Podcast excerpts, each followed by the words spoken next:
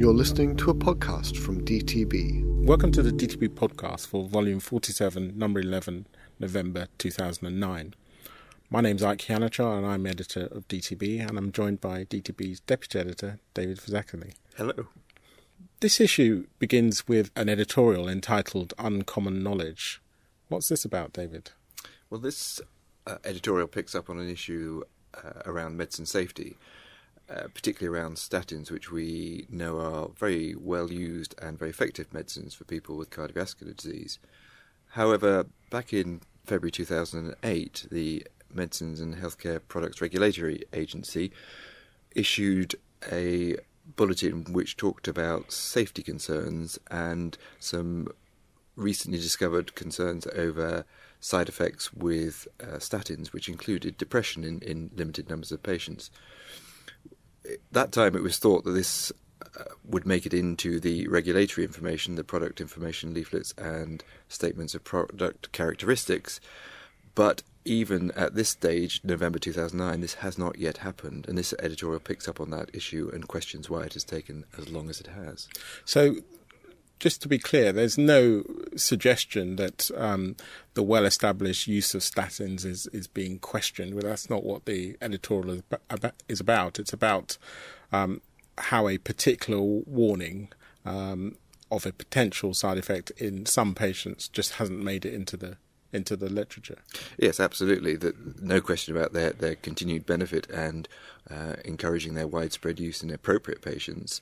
The issue here is whether, uh, in order for clinicians to make effective decisions on safety and benefits, all the information should be presented to them uh, promptly and accurately so that they can uh, make an informed decision. Okay. Continuing the theme of, of cardiovascular disease, the first main review in this month's issue is entitled Aspirin for Primary Prevention of Cardiovascular Disease. What's the main message here, David? Again, I guess we need to make the distinction between the very well accepted use of aspirin in uh, patients who've already got cardiovascular disease for secondary prevention, but this article concentrates on primary prevention, so in those people who are at um, who have not currently got cardiovascular disease. And the picture here for these people has been has been less clear. Um, for some time, guidelines have recommended that patients, uh, certain groups of patients without cardiovascular disease, should consider taking aspirin. Um, but the evidence behind this hasn't always been as, as robust as we might might like. And more recently, the question over whether the potential benefits of aspirin in this group of patients outweighs the well known harms, such as uh, gastrointestinal bleeding, um, whether this outweighs it sufficiently to make this a, a, a, widespread recommendation. And what we've seen in a more recent uh, review of, of the evidence has suggested that actually there is no long term mortality benefits from using aspirin in, in patients who are at, at low risk of cardiovascular disease. And even the potential benefits in preventing things like myocardial infarction uh, and stroke, the absolute benefit is pretty much outweighed by the potential harms that aspirin can cause in this group of people. So, really questioning whether we should have a policy of recommending aspirin uh, to people who have not currently got cardiovascular disease. And what and so what's the take home message for somebody who is either prescribing aspirin for primary prevention or indeed a, a a person who's who's taking it?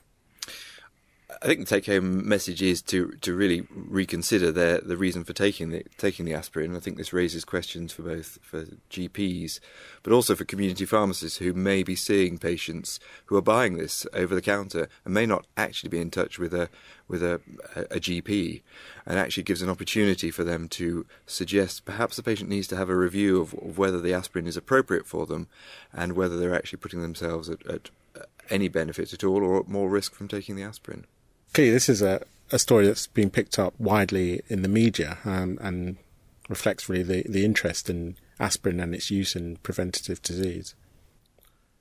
The next uh, main review in this month's issue is entitled Over the Counter Weight Loss with Orlistat. David, your take on this?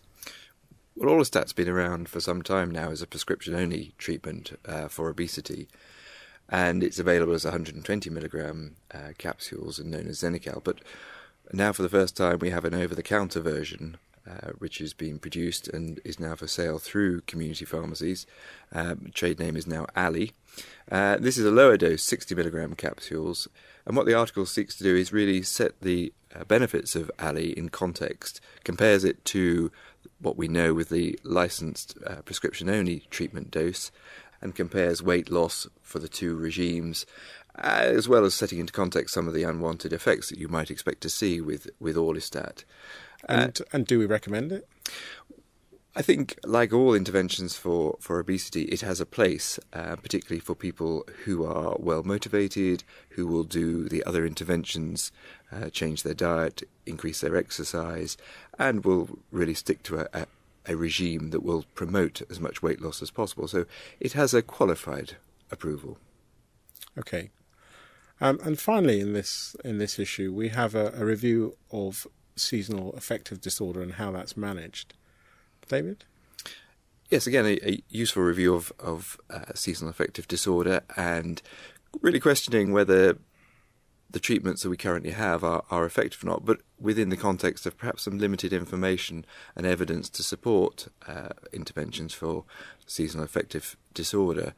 The article looks at the diagnosis as well as some of the traditional treatments such as antidepressants um, but highlights the lack of specific evidence in this particular area.